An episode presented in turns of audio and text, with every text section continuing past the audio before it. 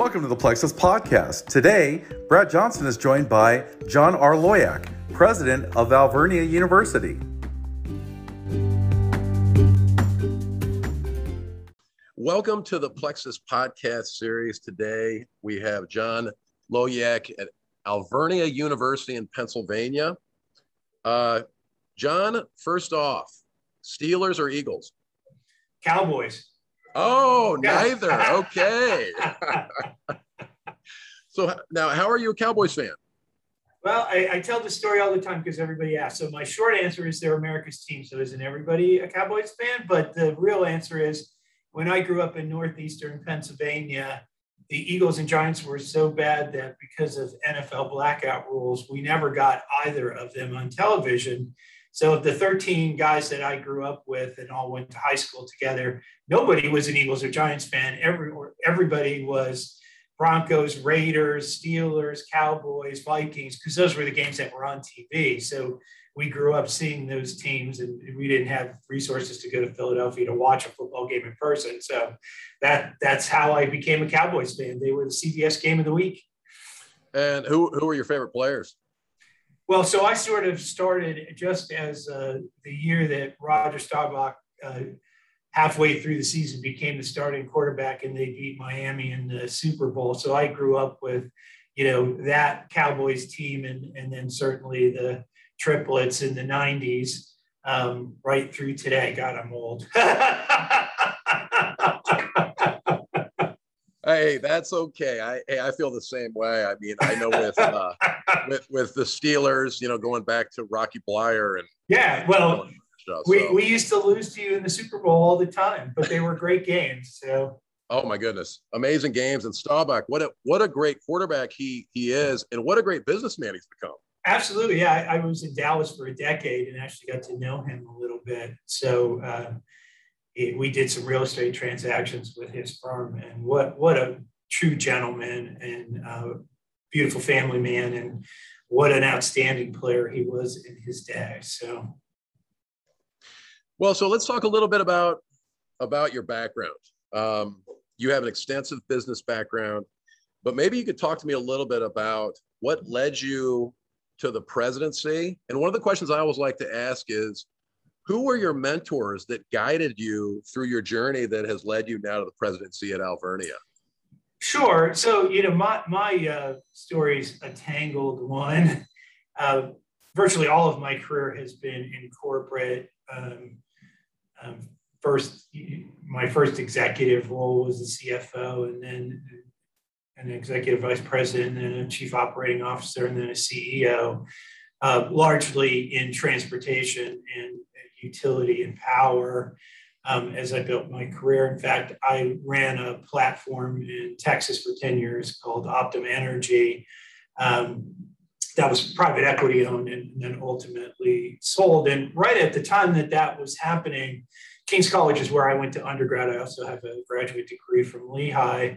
Um, and I was interviewing to go on to the board of trustees for King's um, when they had a sort of change in administration and realized that they were in um, a very difficult financial position. So the chairman of the board and I were pretty good friends. Um, he was part of my class group at King's. Um, and one thing led to another. And as I was transitioning the sale of the business and doing some work in Manhattan for the private equity firm that bought it, I also sort of jumped in and tried to help King's out of their mess and sort of ran a corporate playbook and um, did all the insourcing, outsourcing, reshuffling um, that you do in the middle of a crisis, and then started to work towards growing the institution out of its problems and fell in love with higher ed along the way. Wound up teaching entrepreneurship while I was doing all of the restructuring and, and growth and developing a college town model in Wilkes-Barre. And um, just fell in love with that. Frankly, I thought I'd go back and do something corporate at some point on a more full time basis. I still do some advisory work in Manhattan and I'm on corporate boards, but I, I just fell in love with it. And when the uh, opportunity at Alvernia came up, when the president here retired, we had a lot of common relationships bankers, lawyers, accountants. I think I got 12 phone calls in two weeks about, hey, you need to come um, to Reading and, and be the president here. And so um, one thing led to another, and here I am a little over two years later. So not your normal so, not your normal track to the to the presidency so well not your not your normal path but you know i i've interviewed a number of presidents that are you're starting to see an interesting trend where it isn't that normal path you still see several doctorates of education and doctors that take that path to the presidency but to your point there are a number of presidents today over the past several years that have that business background um, so talk to me a little bit about Alvernia. It, is education a business? Uh, it has to be. You, my uh, finance committee chair at King's said it best, no money, no mission. So no matter how good your student transformation is, no matter what your mission is, and we have a value-based mission as a Franciscan institution, um, there's no way to get there without resources and um, making sure that you run the business well. Um, frankly, that's what creates the platform to do all the great things that we're doing in Reading. So, it, and we didn't start there. We we did a year's worth of restructuring to get ourselves stable uh, and to create a platform where we could sort of grow the student experience and the mission of the institution, make investments in the downtown, and start to grow. Um, you know, after probably seven years of decline. So that's a common story for mid-sized uh, colleges and universities. Um, you see it all the time, um, but you do have to run it like a business. And I know people sort of think of higher ed differently, but it's not. Um, at the end of the day, I can only spend what I bring in. We're tuition dependent. We don't have, you know, a $10 billion endowment like Harvard or Notre Dame. So, you know, we have to earn that every class um, and every day and you, you better be good at it or you won't have the resources to succeed. Well, and, and let's talk a little bit about competition because I know in Pennsylvania alone, uh, the, the market's saturated, uh, you know, related to post-secondary institutions, let alone the nation. Um, can you talk a little bit about how does Alvernia compete and thrive in this market? Yeah, so uh, that's a great question. Um, when we developed the strategic plan a couple of years ago, we created something we call the Alvernia Advantage, which is why we think we're different. Um, and now we're putting resources in to make sure that we create those kinds of experiences that we've committed to deliver. So we think we do five things that really make us unique. Um, the size of our incoming classes lately would suggest that people agree, as well as some of the national recognition we've gotten. But our goal is to create a completely experiential learning model because students need to have applied learning to be ready to go out into to create successful careers. And for what students and families pay for that education, you need a tangible outcome, right? For this to work. So we do five things. We are Bernardine Franciscan. We teach a value system around peacemaking and collegiality. We believe that that uh, value system brings people to the middle. The world, world needs more of those people today where everybody is so polarized.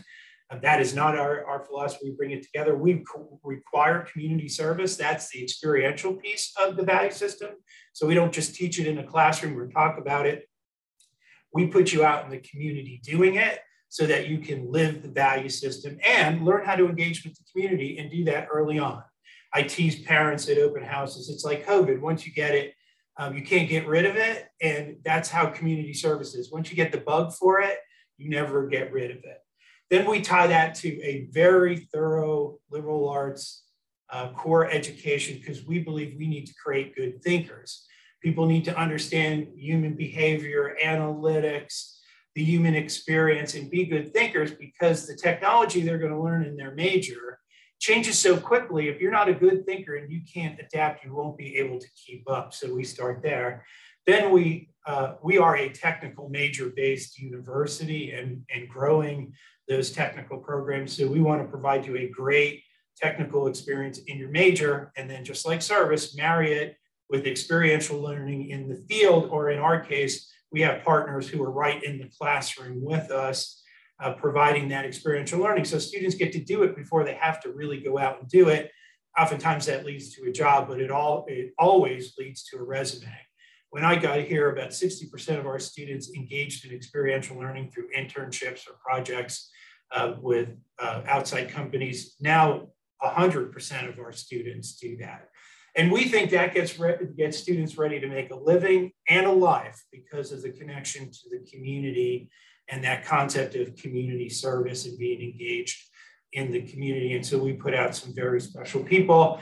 We also know it's working with our alumni base. We have a net promoter score, uh, which is not something you would normally hear a university talk about, uh, well over 50, which says that our alumni are out, you know, sharing the great experiences that they have and promoting the, the university because of those experiences, which is the proof in the pudding. Well, exactly. And you you talked about collaboration. You know, oftentimes when I ask the question around competition, uh, that word oftentimes goes hand in hand with collaboration. So, can you talk a little bit about who you're collaborating with from a business standpoint, local community standpoint, alumni standpoint, and even other institutions potentially? Sure. Um, we are all about partnership and collaboration. Uh, one thing you learn when you're engaged with a mid-sized institution is there's never enough resources to do it, do the things you want to do and do them the way you want to do them. So the only way to do that is to do it with partners. And um, we've created this sort of college town initiative that has generated literally hundreds of partnerships in all uh, shapes, sizes, and forms. So, uh, but at its core, as we refresh programs and add new programs, we're doing that in areas where the community needs the, the student employee and where students are interested in the technical outcome. Great example is engineering. We just added engineering here for the first time, brought in our first engineering class in the fall. We worked with 12 businesses here in the Berks region who helped us shape what the first programs would be, helped us fund the engineering labs for those programs, are providing internships. Their PhDs are teaching in our programs. Our students are doing project work in some of the most state-of-the-art R&D labs in the world. We've got some very large uh, multinational businesses that are headquartered here in the Berks area.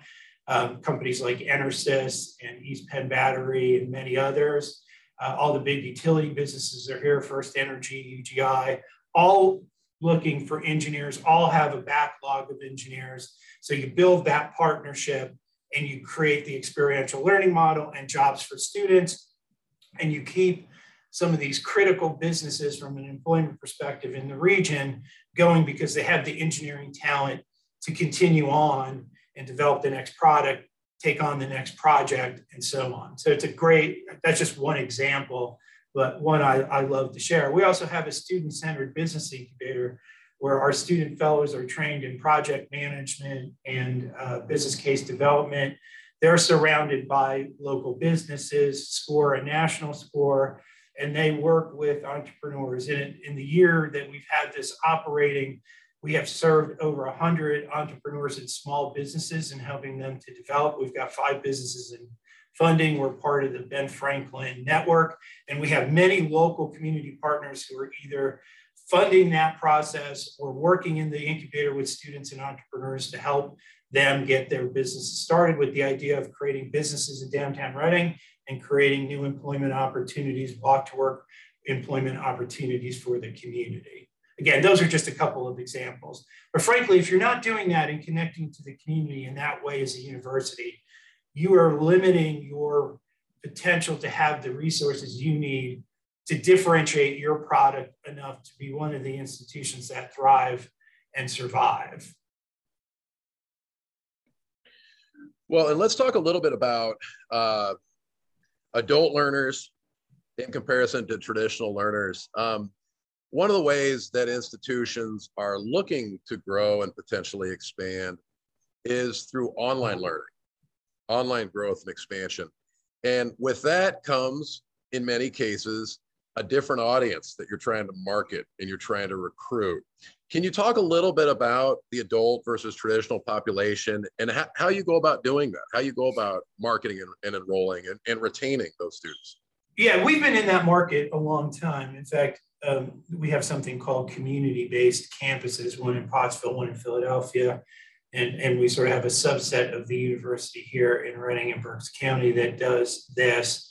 um, that is completely focused on um, adult learners' degree completion, graduate degrees, um, and certificate programs that help them advance their careers. We largely populate those campuses through relationships with businesses um, who need the talent. So whether it's Tower Health and St. Joe's, who want RNs to go to BSNs, to go to master's programs, um, or to doctoral level programs, we build that pipeline. Teachers in the Reading School District who need to get ESL certificates. I could go on and on and on. So we've really built that uh, program set one relationship at a time. It's a hybrid of in person which is why we have bricks and mortar campuses and online programming that serves those students. Um, and it's been a very successful model for us. And frankly, some of our best life changing stories come out of our adult population who can complete a degree and change their family trajectory, get that master's degree that allows them to take the next step in their career. Um, it, it's a wonderful uh, product and it's a wonderful set of, of outcomes. But we do do it a little differently, uh, I think largely because we've been doing it a long time. Those campuses go back into the 90s. So we've been in those markets and including our market as well here in Reading, doing these kinds of things, building those relationships from um, either the, the high school, the community college, uh, the employer to the classroom. So uh, as, as, far as requirements of high school students, you know, making certain that that you're bringing in students that are ready for Alvernia and that will be successful. Um, do you require standardized test scores? Um, we certainly had, and then certainly with COVID, standardized test scores have kind of disappeared from the horizon. Some of, in some cases, because the tests just weren't available. Um, frankly, my personal view on that is I've never been a big test score as a, the dominant indicator of student success. Um, because frankly we see it all the time with our student undergraduate student population which is heavily first generation college students. Um, that's not necessarily the right indicator. We look at a lot of, of different things. The other thing is frankly no matter what you rely on gpa test scores uh, quality of high school that the student is coming from or some blended mixture which is frankly what we do um, the gap between high school students and college readiness gets a little wider every year. COVID has made it even wider. Um, a few years ago, we instituted something we call the Navigator Program. So we have full-time navigators who work with students that start the summer before they come to Alvernia and the navigators follow the students through their full career um, and we don't wait for students to stumble. The navigators work with those students from the summer before they start um, and engage with them all the way through the process um, and make sure that they're getting the resources and attention they need. It's one thing that a mid-sized university can do, I think that larger scale institutions can, is you know, it's small classrooms, so our faculties are very engaged. Our navigators know everybody and everybody's situation and are there to help. So when they need it, they get that nudge. Um, when they're nervous, they get that hug because we've got the resources and the people who engage at that level every day with them. Um, and it's created a great outcome. We've seen our retention rates the last uh, three years go up a couple of points each year. Um, our success of freshmen has gone up, and we really think that's the recipe because, frankly, that gap is not going to get any smaller between high school education and what you need to compete in an engineering program, a nursing program, a PA program, an OT program. Uh, these are very technical majors that require um, readiness to be able to jump in and be successful. So we're creating some of that readiness um, as they get on the ground here to make sure that they can be successful and navigate these programs uh, to, to the right outcome. Yeah, and I, and I love the fact you talked about retention and graduation um, because you know so often so often institutions for good reason talk about enrollment and driving new students and revenue and that's great But uh, you know, in, in my humble opinion, I do think sometimes retention, student success, uh, graduation, you know, sometimes that's not forgotten, but may not be as emphasized as much as on the front end. And you know, you mentioned Ben Franklin. You know, a penny saved is a penny earned. Yeah, so, yeah. You know, and so uh, you know, I love the fact that you're really focused on retention. Can you talk to us a little bit about how you engage alumni and and really make sure that alumni stays involved with Alvernia? Yeah, you know that that's been a new initiative for us, frankly, because that engagement connection um, needed to be developed. We're a younger university. You know, 1958 was when the university was established as a small uh, teaching college for religious. And frankly, it was another 15 years after that before it was really a community based college with a broader set of majors. And so our alumni base is kind of young relative to many institutions. And you know, the way we've figured out um, early stage development of that connection is we've started a program two years ago to get our alum engaged in our student recruiting and retention process. Um, and we now have literally thousands of alum who will go put a um, Alvernia Wolf uh, sign in a newly accepted student's front yard and welcome them you know, to Alvernia University. We'll come here and mentor them. Um, we'll come to accepted students events in their community and tell the Alvernia story. And frankly, it's been the best way to engage alum. Alum love to come to events, and we have you know over a thousand alum who come to our homecoming events and all that. But where the rubber, I think, meets the road is when they feel like they can make an impact and sort of pay forward the experience that they got here at Alvernia. Again, many of them first generation college students, students of need, uh, students of diverse backgrounds. They want to reach out to others to tell them about the experience they have, help them get into that experience because they know the life changing nature of it. And that's where we've really seen the excitement. Um, and we set a goal two years ago to get a thousand new engagements from our um, alumni base, and we wound up with over 2,500. Um, our goal for this, which is our third cycle of doing it, is 5,000. And frankly, um, it's one of those things, if you ask, we rarely ever get a no. Um, alumni want to engage, and I think that net promoter score, feeling good about the experience you've had here and the impact it has on your life, opens the door to these kinds of relationships. So um, it's great to see it's a it's great to see our culture of sort of pay it forward coming back and paying it forward and helping students um, in the process get the same kind of, of life-changing experience um, you meant you, we like to think we provide um, and no better way for potential students or incoming students or students who are in the process to see it than through the eyes of someone who's actually lived it. I can talk about it all day long uh, but there's no substitute for somebody who's walked in those shoes. So, yeah, it's so refreshing to hear uh, the strategy that you have around engaging alumni. Um, something far different than simply asking for a donation yeah, and giving a. We do that too, by the way. But hey, it makes it a little easier to give the donation. It does, right? So if, if you're then asking for resources for somebody who's engaged and is engaged in the current experience and working with students and has that level of commitment, um, it certainly makes it a lot easier to ask for those resources. And we didn't do the engagement for that reason. Um, we just felt like the alumni net- network could really help the student body and would be willing to do it. And sure enough, they were. But it sure is a nice byproduct. Well, and, and you talk about relationships, and uh, you know, I always talk to my my kids. I've got four little kids that are in middle school and uh, elementary school and middle school right now, and I always remind them to take advantage of opportunities that come your way. And a big part of that is, you know, whatever phase you are in education, you know, reach out to that teacher, reach out to that professor, you know, talk and engage and ask questions.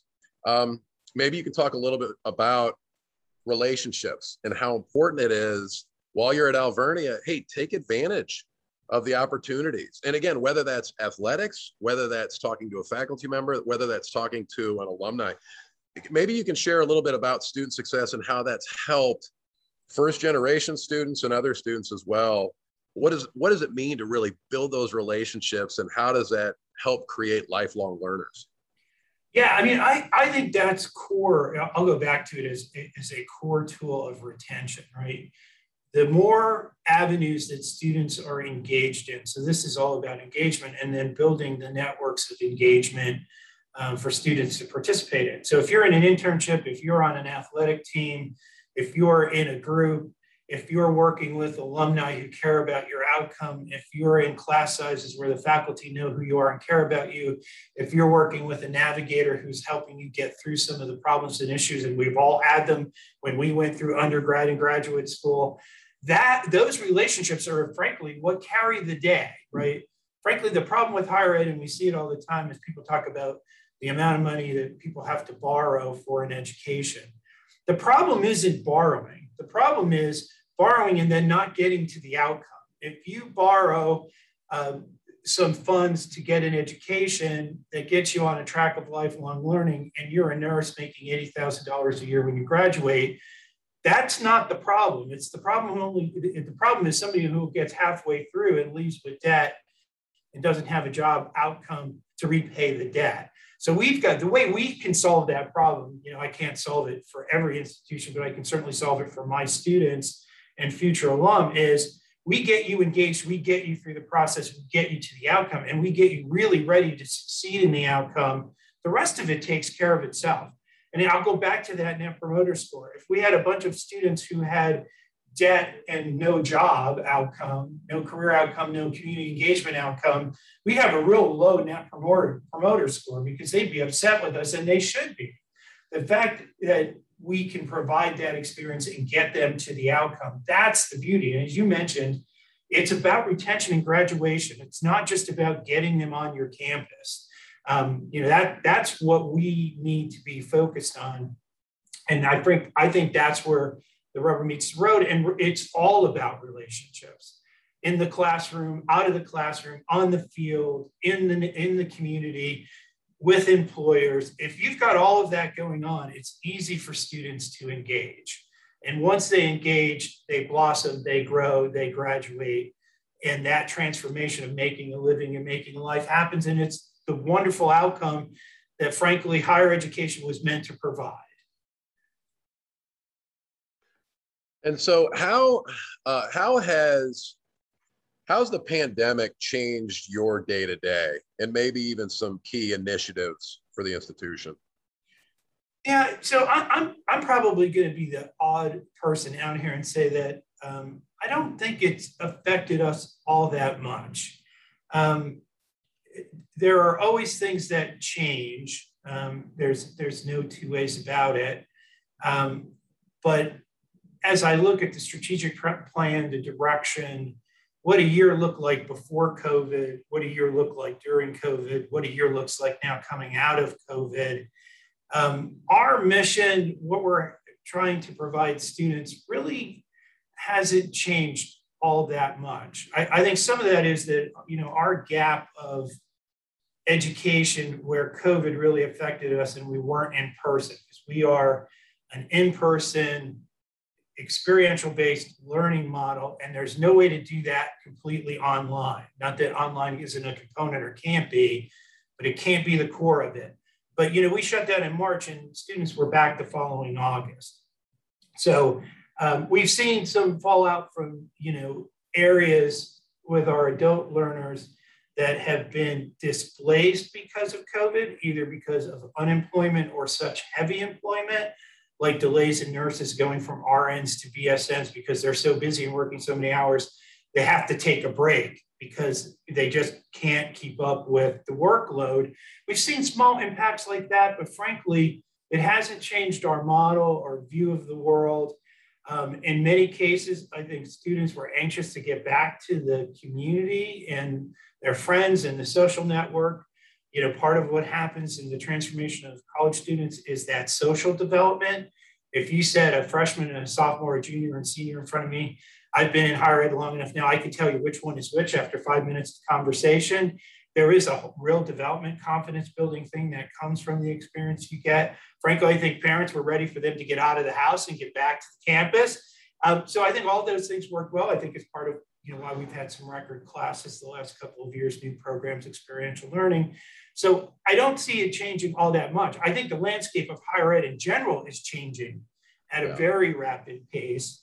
And I think there are institutions who are in change mode to create experiential learning opportunities and outcomes and are putting the resources in to see it through that will survive. And there are those who are stuck in an older model and can't get out of it for a myriad of reasons. Many times, not because they don't want to, but because there's a restriction that holds them back from doing it that frankly won't survive. You pick up the Chronicle, higher ed today, there's an institution that's going out of business or near out of business. I was just reading about another one in New Jersey yesterday. Um, if you're not going to change your model, or you can't because um, of some restriction that won't let you, um, frankly, populations dwindle. We're all tuition based in our size of, of institution, and then there's no way to continue on. And that is a shame but that is the, the, the landscape, the sector, the competition. Um, there's just, a, and you know, in, in 2025, when that cliff moves down even more, if you're not relevant, if your experience isn't special, if you don't have the programs, the experiential learning, the experiences, it is going to put pressure at a whole new level on institutions, even though today's pressures are pretty big. Yeah, that's so true. You know, and you mentioned the cliff, and and you know, in, in my day to day world, you know, we experience that every, every day talking to a number of institutions. You know, the concern about how you know how how do we differentiate? How do we separate ourselves? Because to your point, that's where the reality sets in. You yep. know, it's you, you you do need to, you know, why ABC University, and you need to be able to talk about that beyond. Hey, we have small classrooms. Hey, which are oftentimes a typical response. And I, you know, to your point, I look at benefits and true differentiators as two different things. I, I, w- I would agree with that. Many of us can say we're mission based. Many of us can say, you know, we want community service, small classrooms. When I hear small classrooms, my first thought is, is it a small classroom because nobody is coming and the product isn't that good? Or is it a small classroom because that's your delivery model and yeah. it's a key component on how you transform students, right? Um, and sadly, if you're in that first category, um, the future is not bright. If you're in the second category, because it's high touch and um, students who come to us need that extra time, attention, relationship for them to bloom and blossom. They're two different things, yet I'll say the same thing. I have smaller class sizes. Um, but my uh, rationale for smaller class sizes is it allows me to provide the student conversion opportunity to the type of student I'm transforming effectively. And I have the programs and the demand, so it's not that issue. Um, the issue is how do I deliver the product, create retention, get students across the finish line, get them into the making a living, making a life mode successfully for the investment they're making in us to get that opportunity, right? I think they're two different things, yet if you read a brochure, it sounds very much the same way. And you're right, you have to find a way, and you started the conversation that way, and I think it's right on point. How are you different? How do you differentiate? Because there's 92 independent schools in the state of Pennsylvania alone. So how do I differentiate myself um, from every other one of them? Most of them are not large. So there's a handful at the top. Most of us are in the middle somewhere or even smaller. So how are you differentiating yourself? We see what's going on with the PASSHE system and the forced consolidation. And I just, it was on the front page of our local newspaper, the declining enrollment, the biggest decline in a decade, which was really, if you look back at the state system, when the declines began. So they've had steady declines over a decade, and now the largest decline in the last cycle. How do you survive that, even as a state school getting state resources and continue to, to, to move the product forward? So you might have small class sizes. I would, if I was a parent, ask, why do you have small class sizes? What's the rationale that gets you there? And if there's a pause in that conversation, I'd be leery about the institution and sort of how it differentiates itself and why its product is better than somebody else's product. And not that there aren't a lot of great products out there, there are, but you better be working on a strategy that allows you to create that differentiation. Because parents are savvy, students are savvy, they get it. Uh, we had an open house last weekend with 135 families. They get it. They, they understand what they want for their student. And again, today, values matter. Being in the community with service matters. Those things matter to parents and matter to students. So where do you see Alvernia in in 10 years? Yeah, so we have this goal of becoming a regional comprehensive university, and I, I think we're well on the way to do that. So that's new markets for us. That's the drive to globalize the campus. We had one international student when I got here uh, from Ireland. We now have over 100 from five different countries, and we continue to grow that. New programs allow us to do that. Technical programs allow us to do that. Our recruiting reach is going deeper and deeper because of some of these technical programs into markets, because particularly with the cliff coming in 2025, you need to be in new places attracting new families to, to the model and the differentiation of what we can provide. But frankly, I think we'll have more community-based campuses like in Pottsville and in Philadelphia, where there are niches for uh, adult learners that we can fill that the marketplace just isn't filling. We've got three or four of those on our radar screen as we continue to develop um, and build things out. So I think you'll see our reach spread, our geography spread, our program based spread, the quality of our facilities and even existing programs improve. It's part of uh, our initiative and our strategic plan to have facilities that match great faculty so you get the full experience. That experiential learning model sells, which allows us to sort of take the brand to new markets. Um, and I think we'll, I, I'm very optimistic that we'll be successful in doing that. So I think if you look out Alvernia a decade from now, um, it'll be a different tier of institution, frankly, because of the initiatives we have. Uh, the first couple of years of success certainly suggest that there are more years of success in front of us. And, and I'll leave it feeling very good. You know, many the, the, the past few presidents have really grown the institution to the next level. Our job in this administration is to expand our mission and provide that um, Alvernia advantage to new markets and new families and new students, new adult learners. Yeah, and, and as far as the ability to move at an institution, um, is Alvernia able to move quickly as you learn and grow and uh, you know continue to do things that are successful, but then be able to pivot quickly and move in a direction um, you know that you want to go in? the reason I ask that is, you know, higher education, I think sometimes gets an unfair blemish that says, well, it's very bureaucratic, it's slow to move, things don't happen very quickly. Can you talk a little bit about your, and again, I think with your business background and what you've already shared with us today, talk to me about how important it is to work together with faculty, with administration, to be able to move initiatives forward at an efficient pace. Yeah, I, I will say to start to answer that, you're right. And, and one of the things I think we pride ourselves on the most has been our ability to develop a strategy, create opportunities, harvest those opportunities, and do it quickly and keep moving because then it refills the pipeline to be able to go do the next one. We're blessed with a faculty, frankly, who get it, who get what it takes to create resources uh, that gets what it is that students need and want and families expect for the investment. Um, it, there's been a long tradition of a small liberal arts school adding more and more technical programs to grow its base and grow the institution. We're taking that up a notch and collapsing the cycle time to do it. The building you see behind me is a brand new facility that just came on in August. It's that all happened in 18 months. 18 months ago, I said we'd have an engineering program. We recruited our first class of engineers without a building, without an accreditation, without faculty, and met our goal. And they're in that building.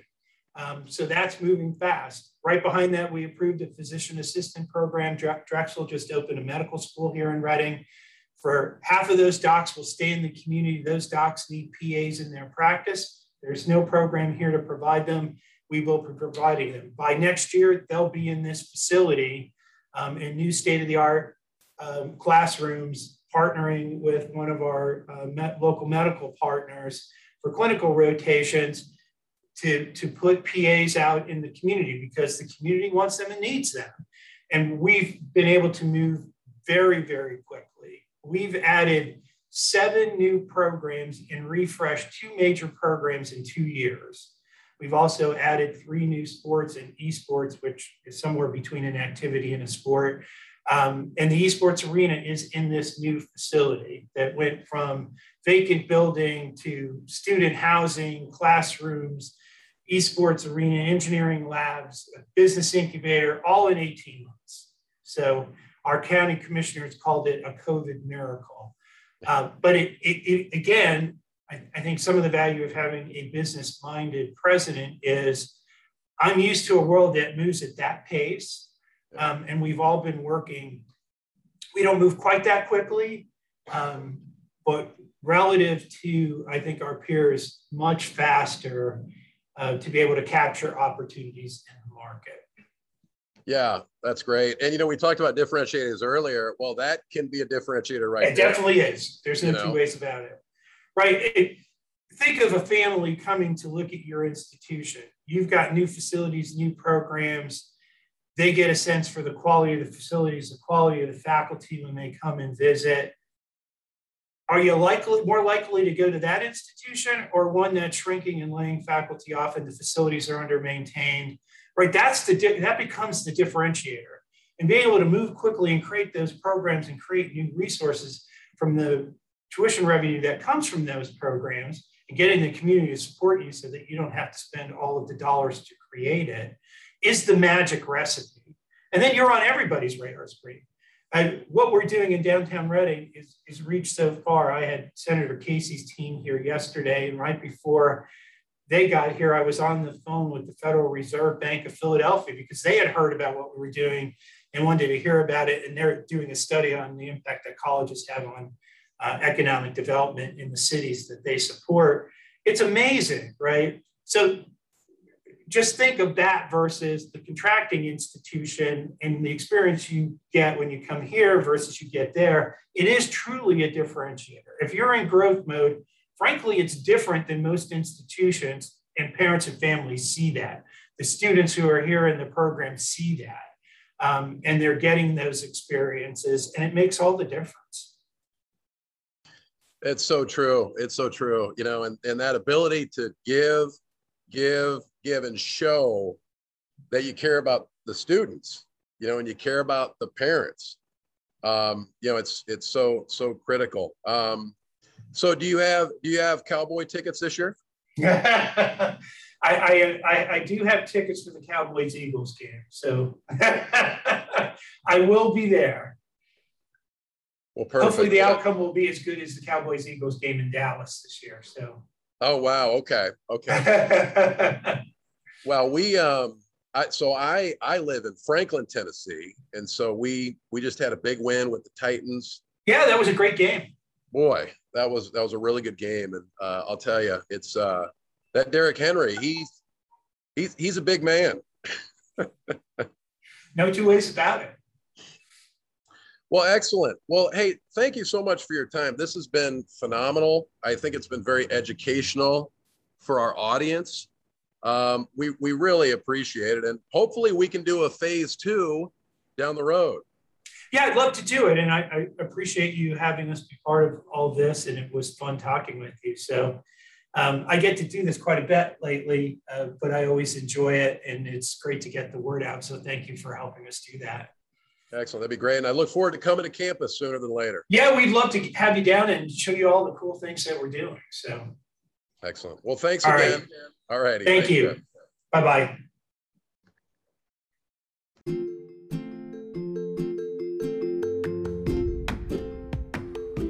We hope you enjoyed today's podcast. For more information on Plexuss, you can visit us at plexuss.com forward slash solutions. That's P L E X U S S dot com forward slash solutions. Or you can email us at podcast at plexuss.com.